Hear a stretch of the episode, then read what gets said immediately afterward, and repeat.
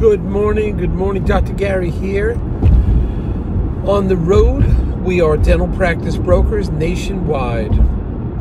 Today's topic is what is the solution when the seller's financial records are essentially a train wreck? We're going to talk about uh, that today, and we'll get into it. So, as you know, we are nationwide now. We're in 27 states selling dental practices. We have 10 employees, including two CPA accounts, marketing director, operations director, and five development acquisition uh, specialists. We're available to you from 7:30 a.m to 9:30 p.m. East Coast time, 363 days a year. We only take off Christmas and Easter. So if you call, we're available. Every day that phone gets picked up. Now, the information we're about to discuss is for entertainment purposes. It's not legal or business advice. If you're thinking about selling to a, a DSO or corporate dentistry, please call us first.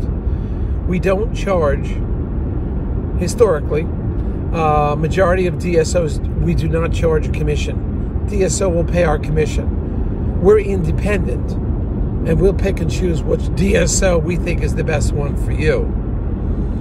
But we are independent. So they'll pay our commission on the vast majority of times, and occasionally we get legal fees paid or reimbursed at closing for the seller. So that works out real nice. So please give us a call. Now, if you want a free appraisal, we could talk to you about that. Call us and we can discuss some ideas. If you're a buyer and you're new or whatever, and you have some perplexing uh, questions, please, please call us. We have 12 years of experience. Every deal is different. Every deal is challenging sometimes. Some of the smallest deals are, are sometimes the most challenging. So call us. We'll be happy to talk to you about it.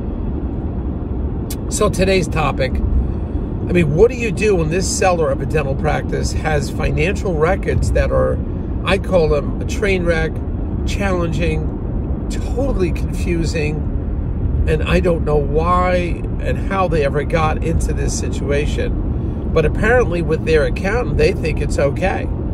So now you want to sell your dental practice and you just can't present your financial records because they're all messed up. Because you have all these layers, for example, um, you know, different layers of management, five layers, six layers. It's like this one and that one's paying this one, this one's paying that one. It's like, what is all this stuff? And then sometimes it's done because it's, you know, discretionary expenses they want to put in there I mean, you don't have to go through all that. It's so confusing to unravel all of this. Now, you present this to a buyer, and a buyer's, let's say it's a private sale, a buyer's bank. They're going to have to unravel this. And they're not going to just look at it. It's not easy. Now, fortunately, we as brokers have two CPA accountants on staff. We're accustomed to doing this. We don't charge a seller anything extra, but we're accustomed to doing this to unravel some of these financial messes. It, it's take one deal has taken us like over two and a half, three months. We have to go back to the buyer. We have to figure out why all these management layers are here. Then we have to go to the buyer's attorney for explanation. You've got to wait for the entire uh, a week or two weeks for the buyer's attorney to try to give you some answers. Once we get the answers, um, then there's more levels that we have to unravel of chaos. Um, for example, if your uh, books and records aren't normalized, we've got to figure out what monies belong where and what are all the discretionary expenses. We understand that happens in a dental practice. Uh, discretionary expenses are expenses that the next buyer will not be encumbered by, will not be responsible for by. There is deductions that you've decided to take. It's okay but the buyer will not need or have that expense when they purchase a dental practice. It is an unnecessary expense for the maintenance of a dental practice. For whatever reason you wrote it off, it's okay. We just have to normalize everything. If, for example, you have uh, dental supplies at 20, 22%, we have this right now. Well, dental supplies are not that high. They're maybe 4 or 5%, sometimes lower, but not 20%. Something's wrong. That's a wrong category or something was messed up. Those numbers, and that's what we will do, we'll work with you to normalize them and figure out where those dollars were spent or just try to figure out what's going on with that. Uh, but we're on, we're on one project two, three months. I mean, I can't believe how much work it's taken from my accountants. It's back and forth, back and forth, back and forth.